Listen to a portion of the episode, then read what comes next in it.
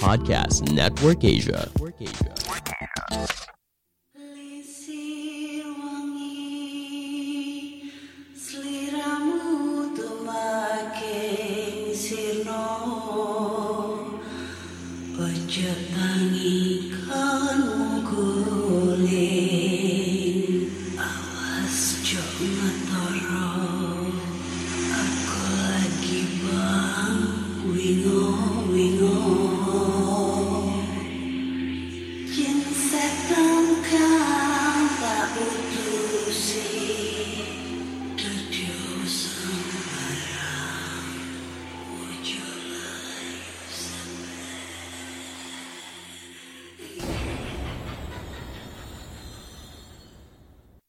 Hai Rek, ya apa kabar? Ketemu lagi dengan aku Ziana di podcast kisah horor. Kita bertemu di episode 200 sekian sekian sekian ya dan di episode kali ini aku akan bacakan cerita horor ataupun email berhantu yang sudah dikirimkan teman-teman melalui podcast kisah horor at gmail.com atau di Instagram podcast kisah horor serta Google Form yang lainnya tersedia di bio Instagram podcast kisah horor. Di bulan Oktober eh, ini sekarang tanggal kalau ini tayang berarti tanggal 28 ya. Sebenarnya sih kemarin tayang cuma karena saking enaknya ya. Hujan terus hawanya enak banget buat tidur tuh ya. Kebablasan deh. Nggak record podcast ini mana ini padahal tengah malam ya. Tapi nih burung tetangga anjay. Berkicau-kicau terus ya. Mungkin lapar kali ya. Berisik banget sumpah. Jadi buat kalian semua nih ya. Teman-teman horor teman horor nih. Di bulan Halloween ini ya. Oktober itu kan identik dengan Halloween. Banyak banget film-film. Aduh batuk banyak banget film-film horor keluar di bioskop terus banyak banget event-event gitu kan event tentang dunia perhantuan gitu yang bakal eh, rame nih di bulan Oktober ini. Dan kurang tiga hari empat hari ini bakal eh, ngerayain Halloween ya. Nah buat teman-teman semua nih teman horor. Di Halloween ini kalian ada acara apa sih ya kan? Mungkin ada yang party gitu pakai kostum-kostum eh, hantu-hantu ada yang kostum kuntilanak Frankenstein atau mungkin vampir atau mungkin eh bebek gombel ya kayak gitu gitulah ya. Atau mungkin kalian eh, ada bikin suatu challenge gitu di apa mungkin ada challenge challenge apa gitu kalian ikutan di bulan Halloween ini kirim-kirim cerita horor gitu kan. Terus mungkin kalian ada apa kali ya bikin ritual-ritual kali di bulan Halloween. Ritual pemanggil setan atau mungkin ritual pencari nomor togel gitu gua nggak tahu.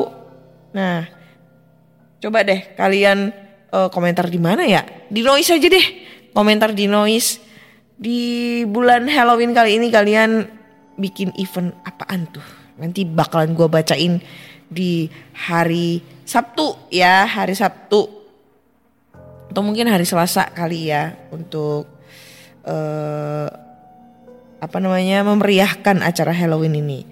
Nanti nanti nih nanti gue bakal ngasih merchandise ini buat kalian merchandise ya ya yang pasti yang lim, lima dibikin giveaway sisanya dijual ya sisanya dijual. Ini sudah mulai proses udah mau jadi. Jadi tungguin aja nanti di postingan Instagram gua gua bakalan jualan apa tuh ya? Dibeli dibeli kakak kakak ya.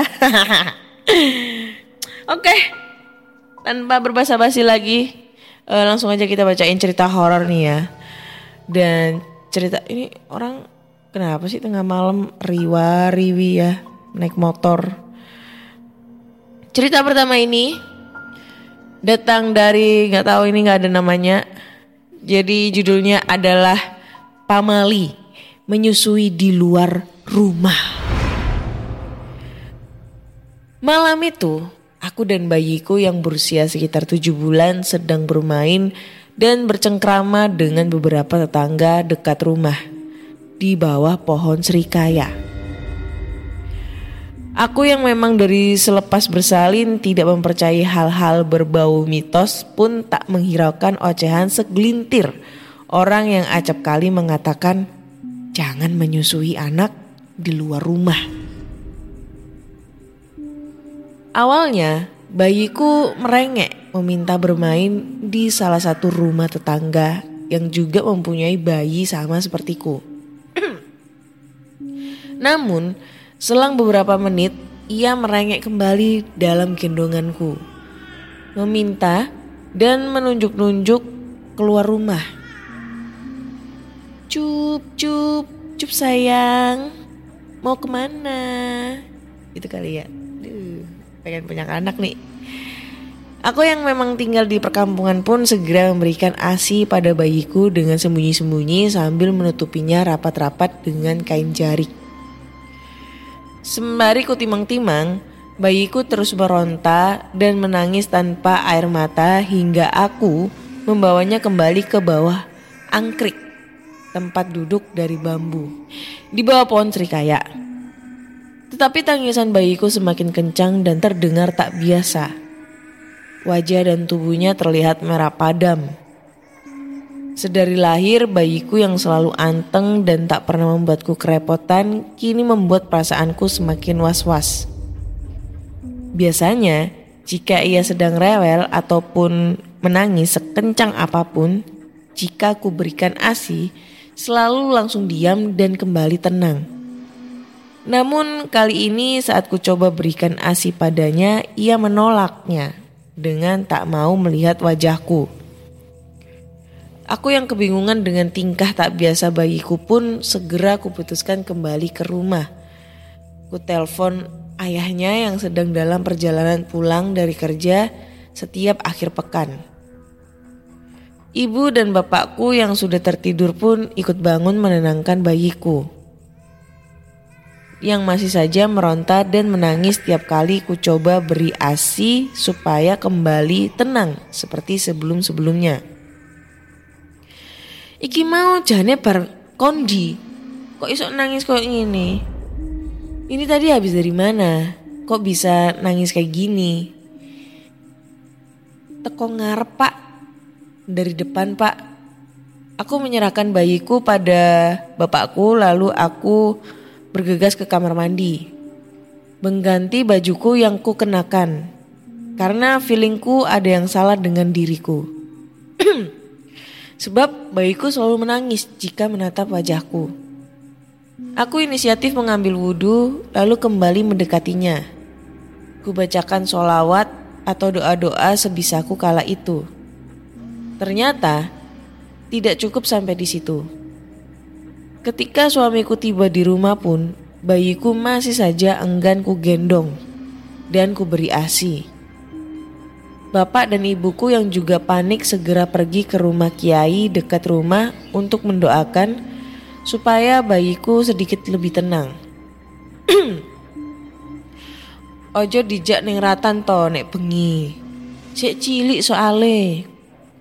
Jangan diajak keluar malam di jalan ya, masih kecil soalnya. Setelah mengucapkan kalimat itu, Pak Kiai pulang. Bayiku yang awalnya selalu gelisah tiap kali ku dekati kini sedikit lebih tenang meski masih saja tak mau melihat wajahku dan ku beri sumber kehidupannya. Malam itu akhirnya bayiku dapat tertidur dalam pelukan ayahnya tanpa ku beri ASI. Keesokan harinya meski tak sekeras kemarin reaksinya, bayiku masih saja menolak jika ku dekati. Dan di hari ketiga, Akhirnya bayiku mau berdekatan denganku. Usut punya usut, ternyata tubuhku ketempelan wewek gombel yang sering berkeliaran di area sekitaran rumah. Sekian cerita dari aku kak. Semoga ini menjadi inspirasi buat ibu-ibu yang sedang menyusui. Kalau malam atau maghrib jangan menyusui di depan rumah. thank you banget buat ceritanya nih. Ini ceritanya selain seram juga buat edukasi nih ya buat para ibu-ibu. Gua masih belum jadi ibu nih. karena belum nikah, biasa. Masih mencari cinta sejati nih ya. Cinta gue sebenarnya sama si Rio anjing itu. ya sama si Rio. Tapi Rionya nggak mau sama gue, sedih ya. Anjay. Serem nih ceritanya ya. Dan gue baru tahu kalau semisalnya eh, apa namanya? Kalau kita nyusuin di mag- waktu maghrib di depan rumah itu bakal ketempelan wewek gombel. Nah, ini eh, pengetahuan yang baru nih ten- tentang dunia pergoipan ya. Yang se- setahu gua kalau misalnya kita pas waktu maghrib mela- eh, lagi di perjalanan atau mau keluar pas waktu maghrib itu malah eh, bikin celaka di jalan gitu. Atau mungkin kalau semisalnya ada anak kecil kalau keluar pas maghrib maghrib, nah itu baru diculik bebek gombel, katanya sih kayak gitu ya. Tapi kalau ini in- eh, pengetahuan baru katanya kalau misalnya kita nyusuin di depan rumah atau di luar rumah dalam kondisi masih maghrib, itu si ibu bisa ketempelan wewek gombel. Wow, berarti mbaknya itunya panjang. Apanya tuh yang panjang? Hmm. Oke, nih ya pokoknya diinget-inget nih buat teman-teman teman horor nih yang lagi menyusui atau mungkin lagi mau menjadi seorang ibu ya kalau waktu maghrib jangan nyusuin eh, apa namanya di depan rumah gitu. Walaupun si bayi lagi ngerengek-ngerengek minta keluar rumah jangan diturutin gitu bahaya. Kalau apalagi kalau masih bayi itu rawan dengan kuyang gitu ya katanya sih kuyang. Hati-hati dah pokoknya ya. Terima kasih buat si mbak yang udah bercerita nggak tahu dari siapa namanya. Next lanjut ke cerita berikutnya nih Cerita berikutnya ini datang dari yang bernama hmm, siapa nih? Husni. Assalamualaikum warahmatullahi wabarakatuh. Perkenalin, perkenalin, perkenalkan. Nama aku Husni kak. Jadi aku mau sedikit share pengalaman waktu jadi security di pabrik permen. Ya ceritanya real dari aku dan kebetulan aku juga masih baru jadi security sekitar satu mingguan. Jadi waktu malam hari ya seperti biasa tugas security cek keadaan pabrik dan absen malam. Skip sekitar jam satu lebih ada rolling ronda jadi aku kebagian di dalam pabrik buat cek dan absen malam. Ingat banget awal masuk pabrik emang udah agak serem. Karena kita cuma berdua dan itu pun dipisah buat cek sekitar. awal masuk pabrik hawanya tuh udah ngerasa beda. Eh, tapi aku coba maksain buat lanjut cek ya karena udah tugas dan itu kejadian yang paling aku ingat. Pas di bagian mesin aduk ada suara barang jatuh. Aku ngira cuma sebatas sisa-sisa permen dan itu jatuh berulang. Aku jadi kepo. Terus aku coba ngedeket. Aku ngeliat semacam adonan permen yang bulat tapi ada semacam benda mirip rambut. Aku awalnya ya nggak terlalu ngehirauin bentuknya. Tapi anehnya adonan permen yang bulat dan berambut itu menggelinding tepat di depanku. Aku heran dan sedikit takut. Aku beranikan diri buat dekat dan sambil baca-baca di dalam hati ketika aku tarik rambutnya, kepala itu berputar dan tersenyum seperti senyum jahat. Tanpa pikir panjang aku lempar kepala tersebut dan lari terbirit-birit. Kemudian aku telepon temanku untuk bertukar bagian tanpa aku ceritakan hal tersebut. Dan anehnya, kepala yang aku lempar tadi tiba-tiba muncul di atas pos security dengan menatapku tajam dan dengan senyuman jahatnya. Aku telepon temanku sambil nangis. Wah, cengeng lu. Dan untungnya temanku belum jauh jadi dia bisa datang cepat dan langsung menenangkan aku. Aku belum cerita karena takutnya membuat temanku juga takut. Aku beralasan karena sakit perut dan temanku juga seperti memaklumi dan mengizinkan untuk tukar bagian cek yang di posisi ini. Aku juga lagi halangan. Oh cewek.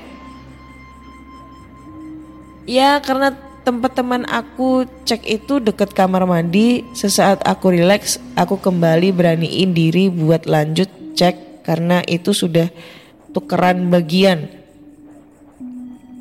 Ketika aku lihat di atas pos security, kepalanya udah hilang.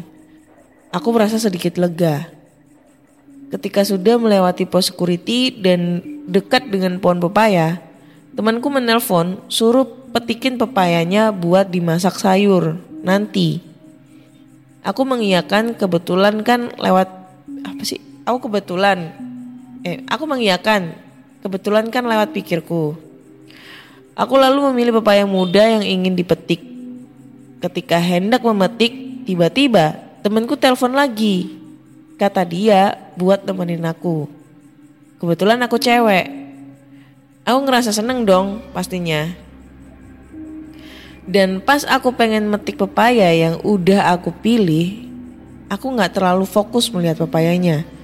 Jadi saat pepayanya aku puter, tiba-tiba ada suara cekikikan Terus aku kaget dan lihat ke atas pohon pepaya. Tiba-tiba ada sosok kunti merah. Dan pas aku lihat tanganku, ternyata aku bukan memutar pepaya, tapi memutar tangan kunti tersebut. Ketika aku ingin melepas, tiba-tiba kunti tersebut menggenggam tanganku dengan sangat kuat sambil cekikikan. Aku nggak bisa apa-apa, hanya nangis dan pembicaraan di telepon pun nggak aku jawab. Ketika aku nangis, cekikannya semakin melengking. Dan tiba-tiba kuntinya menjatuhkan kepalanya tempat di depan kakiku. Anjir serem merinding anjay. Yang bikin aku pingsan dan gak sadar. Sebenarnya masih banyak hal yang aku alamin. Mungkin bakal aku share lagi dan aku diganggu selama dua hari berturut-turut. Ini sedikit menjebak ya. Gue kira cowok nih, Husni. Husni itu kebanyakan nama cowok gitu. Ternyata cewek anjay. Dan ini ceritanya serem banget sumpah. Ini pas awal-awal cerita tuh nggak begitu, nggak begitu apa ya, nggak begitu merinding, nggak begitu kayak serem gitu. Tapi pas tiba-tiba dia ngomong kuntilanak merah itu kenapa ya? E, seketika tuh gue kayak ngerasa langsung merinding bro. Kayak merinding disco gitu. Sekejap gitu. Anjir. Dan gue baru tahu ya kalau cewek eh misalnya nih kan ada tuh temen aku eh security juga cewek di pabrik kebetulan pabrik kopi tapi kalau misalnya dia uh, waktu kayak dapat shift gitu nggak pernah sampai shift malam sampai pagi gitu. Paling cuma sampai jam 10 habis itu pulang gitu. Maksimal sampai jam 10 terus pulang. Jadi kayak uh, apa sih ibaratnya tuh kayaknya tuh semua security ya, semua security cewek itu dilarang untuk uh, dapat shift 3 ibaratnya dapat shift 3 ya malam sampai pagi. Jarang bro. Kebanyakan itu mentok sampai jam 10 gitu loh. Nah ini mbaknya sampai pagi gitu. Baru tahu gua security pabrik uh, sampai pagi. Dan itu serem anjir. Makanya itu anjir dan dia katanya lagi datang bulan coy Makanya dihantuin kuntilanak merah. Ini jujur ya, gue selama eksplor tempat terbengkalai, gue masuk di lokasi itu tiga kali dalam keadaan datang bulan. Yang pertama, gue masuk, eh gue eksplor di area waktu itu di daerah Kenjeran itu ada lokasi kayak hotel, hotel buat ya buat kayak gitu-gitulah. Tapi hotelnya hotel jadul coy. Jadi cuma sepetak doang. Terus tinggal puing-puing doang. Jadi dipannya itu tempat tidurnya itu bukan dari dipan kayu itu bukan, tapi dari keramik gitu. Itu udah bentuknya puing-puing. Terus lokasinya itu harus masuk kebon gitu kan. Pokoknya perjalanan dari eh, awal masuk sampai menuju ke hotelnya ngelewatin kebun-kebun gitu gua harus terabas-terabas itu sekitar kurang lebih 10 menit kalau nggak nyasar lo ya. Waktu awal awal gua masuk itu eh karena memang belum tahu medannya agak sedikit bingung tuh. Ya sekitar 15 eh 10 10 10 menitan lah gua masuk. Nah, di situ gua nemu makam keramat. Pulangnya gue agak sedikit bingung coy kayak di aduh kayak apa ya diputer-puter gitu karena emang posisi gue datang bulan tuh eh explore di situ. Yang kedua, gue explore di rumah terbengkalai. Jadi kalian bisa cek aja di channel YouTube aku namanya Rumah Jutawan Terbengkalai. Itu masih banyak banget barang-barangnya, ada mobilnya juga dan gue posisinya masuk ke situ tuh lagi datang bulan. Ini yang kedua. Nah pas posisi gue explore di bagian belakang itu kan ada mobil tuh di situ. Nah itu banyak tokek bersaut-sautan. Banyak banget. Ada sekitar 4 sampai 5 tokek di situ. Dan katanya sih kalau ada suara tokek gitu berarti ada sosok makhluk halus yang ada di sekitar kita. Dan kebanyakan eh, viewers aku pada saat lihat konten aku yang itu mereka banyak yang lihat sosok kuntilanak. Sedangkan gua nggak ngelihat sosok kuntilanak gitu. Nah yang ketiga terakhir kemarin di rumah sakit jiwa terbengkalai itu gue juga lagi datang bulan baru kemarin minggu kemarin itu gue ke sana posisinya datang bulan. Cuma gue eksplornya itu bukan malam tapi maghrib. Maghrib coy. Awal gue masuk di situ di area depan ruang dokter itu sama di atas gue nggak ngerasain apa-apa. Padahal di situ lumayan serem sih. Bau bau bau obat juga masih berasa. Nah pas masuk di area belakang yang kayaknya room tempat inap sama ada beberapa toilet itu merindingnya coy bukan main. Padahal itu uh, kosong melompong. Beda sama yang di depan. Yang di depan itu kan banyak banget uh, masih banyak barang-barangnya. Nah yang di belakang itu kosong melompong dengan itu sumpah merinding banget gue baru kali ini coy gue ngerasain merinding di lokasi angker. Tuh jadi buat teman-teman nih kalau penasaran langsung aja cek channel YouTube aku namanya Anna Olive. Jangan lupa subscribe, like, komen dan share gitu. Oke deh, udah dua cerita nih yang aku bacain. Cerita pertama menurutku ya gak begitu kurang serem tapi bisa menjadi edukasi buat para ibu-ibu nih tentang dunia pergoipan kalau jangan uh, menyusui menyusui anak uh, pas maghrib di luar rumah. Nah itu Nah yang cerita kedua ini lumayan serem dan seketika agak membuat merinding sekejap gitu ya. Tentang pengalaman si Mbak Husni ini ketemu kuntilanak merah di pabrik permen. Wah serem anjrit. Jadi buat teman-teman nih kalau kalian punya pengalaman yang serupa nih. Uh, seperti mereka, seperti teman-teman yang udah gue bacain ceritanya, kalian bisa langsung aja kirim cerita kalian ke podcast kisah horror at gmail.com atau DM Instagram Podcast Kisah Horor serta Google Form yang linknya tersedia di bio Instagram Podcast Kisah Horor. Jangan lupa dengerin podcast kisah horor di Spotify, Google Podcast, Apple Podcast serta di Noise. Dan sekarang udah ada di Pogo ya. Jangan lupa subscribe atau mungkin follow dan jangan lupa kasih rating 5 bintang 5 nih buat podcast kisah horor di Spotify. Oke, akhirnya saya Ana undur diri dan terima kasih sudah mendengarkan podcast kisah horor.